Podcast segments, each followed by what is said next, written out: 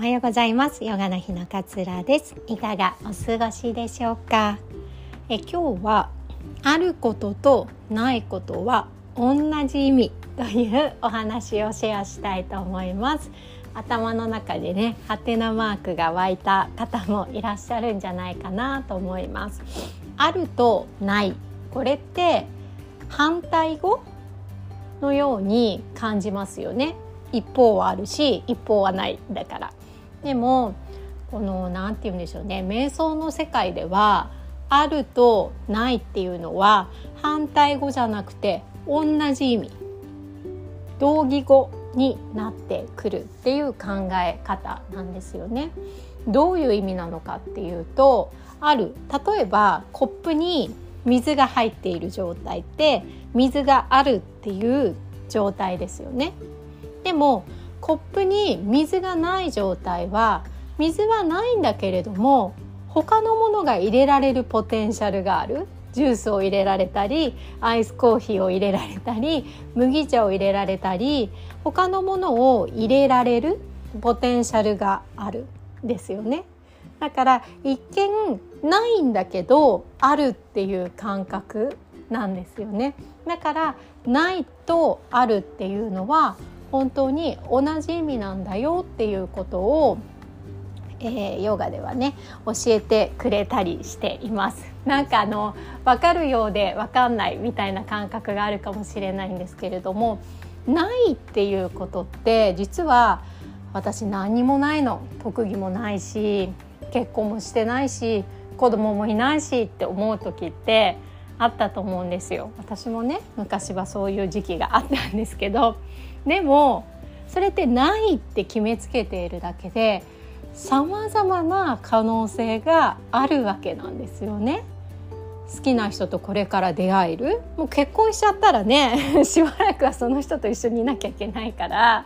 なんか新しい出会いを求めようみたいな気持ちには全然ならないけれどもないっていうことで新しい可能性外国の人もいいかもしれないなとか今まで年上ばっかり付き合ってきたけれども年下でもいいかもしれないなとかあの人ずっと友達だと思ってたけど違う見方でこう接してみようかなとかわかんないですけどいろいろなポテンシャルがないと思っていたのは自分だけで実はたくさんある。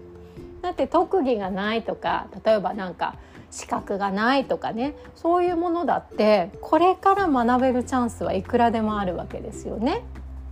頭にいろんな知識がない分吸収が早いかもしれない。子供ってまさにそうですよね。大人みたいに頭がこう硬くならないからすぐに吸収するしすぐにこう友達作りとかっていうのもできたりすると思うんですけどそれも自分の頭の中にやっぱりない状態スペースがちゃんと空いてる状態だから、えー、いろんなものが吸収できる。ないなないなないなって思ってた。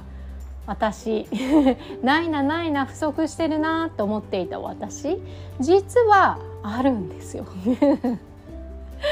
なんかね複雑な話になっちゃうかもしれないんですけど実はあるんです。たくさんのポテンシャルがそこにはある。でもそれに気づいていないとずっとないなないなないなないなっていう不足感の方にばっかり意識が向けられてしまって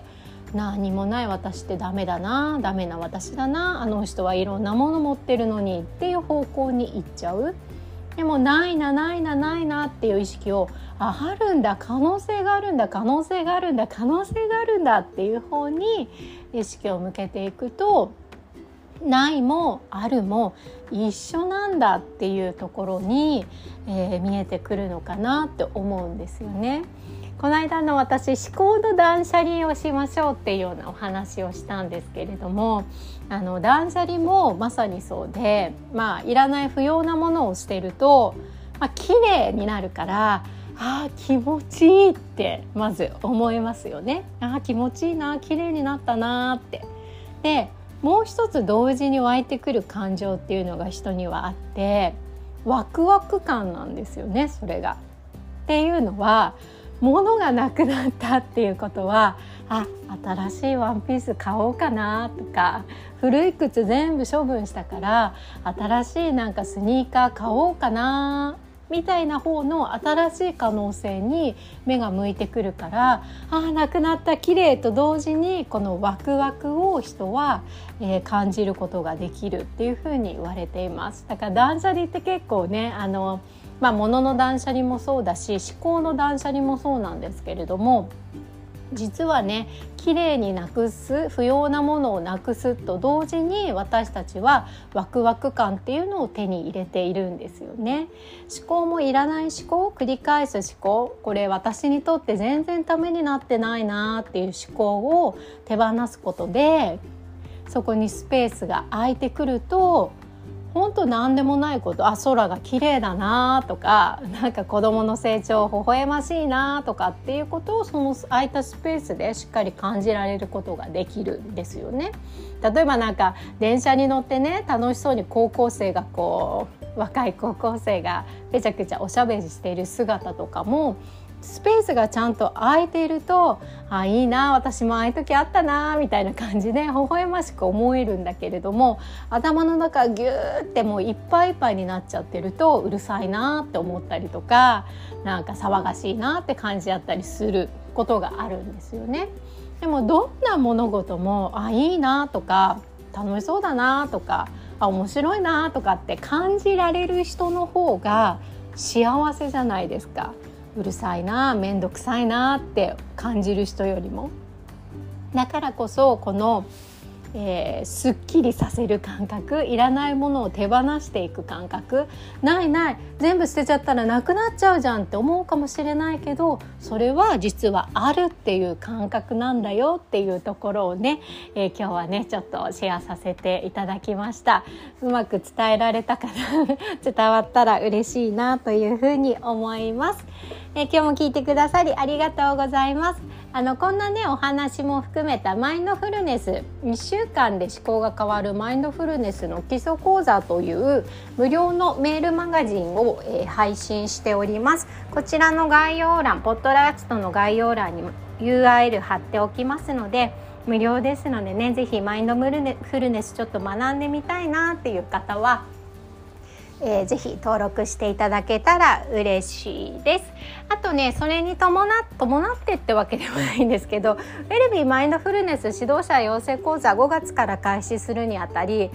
いまいちあと一歩が踏み出せないっていう方とかマインドフルネスまずはちょっと学んでみたい先生に教えてもらいたいっていう方に向けて3月の25日 Zoom でなんですが土曜日です。10時からねマインドフルネスを日常生活に生かす基礎講座というかワンデー講座みたいなのをえ開催させていただきます。ぜひちょっと気になってるのでね覗いてみたいわって方がいらっしゃいましたら1時間半ぐらいのね講座になります。まあ私がねこうひたすら話すような講座になるかなとは思うんですけれどもぜひ気になっている方はご参加いただけたら嬉しいです。一応ね録画アーカイブもご用意しておりますがリアルタイムでご参加いただけたらとっても嬉しいです。